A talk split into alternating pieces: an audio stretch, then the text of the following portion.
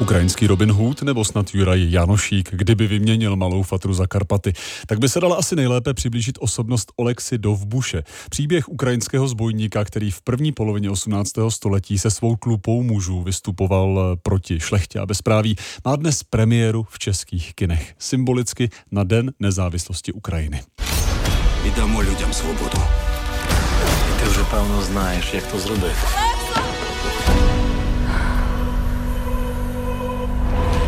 давай втечемо, де нас ніхто не знає.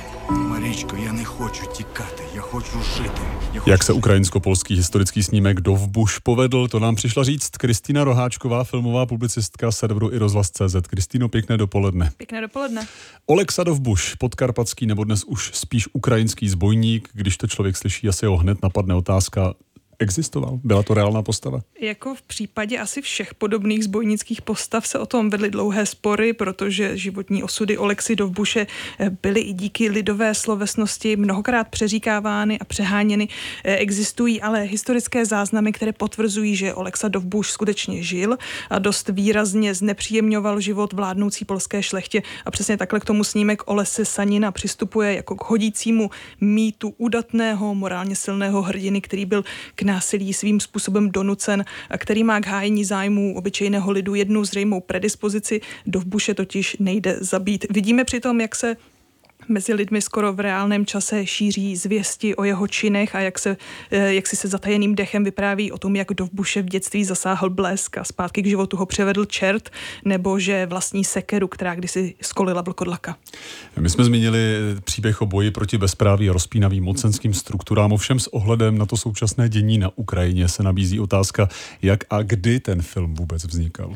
Ono to vyznívá opravdu hodně symbolicky, až se to načasování zdá podezřelé, ale pochopitelně produkce a postprodukce filmu nějakou dobu trvá a tak jde spíš o náhodu, která díky faktu, že válka na Ukrajině trvá už 547 dní, nabývá na aktualitě a nových významech, což ostatně už i samotný úvodní titulek, ve kterém filmaři děkují svým polským partnerům za neutuchající podporu, v čemž nejde vidět více. Faktem ale zůstává, že premiéra filmu Dovbuš měla proběhnout už květnu loňského roku, pak do toho vstoupila válka ta všechno odsunula na vedlejší kolej.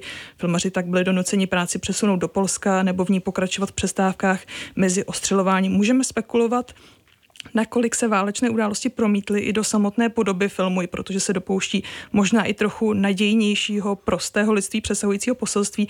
Nejsme u podobných historických snímků zvyklí, abych jenom dodala, že ta atmosféra eh, by se asi nejvíc dala přiblížit k nedávnému českému Janu Žižkovi. Je to opravdu temné, krvavé drama s bohatou výpravou a důrazem na lidové prvky a rituály a je také podstatně vážnější než třeba snímky už o zmíněném Robinu Hudovi, které mývají takovou komediálnější notu a ochuzení pak diváci nebudou ani o romantickou romantickou linku, jak už bylo slyšet v ukázce. Samozřejmě. Dovbuš, to je nový film, který vstupuje dnes do českých kin na den premiér, tedy ve čtvrtek.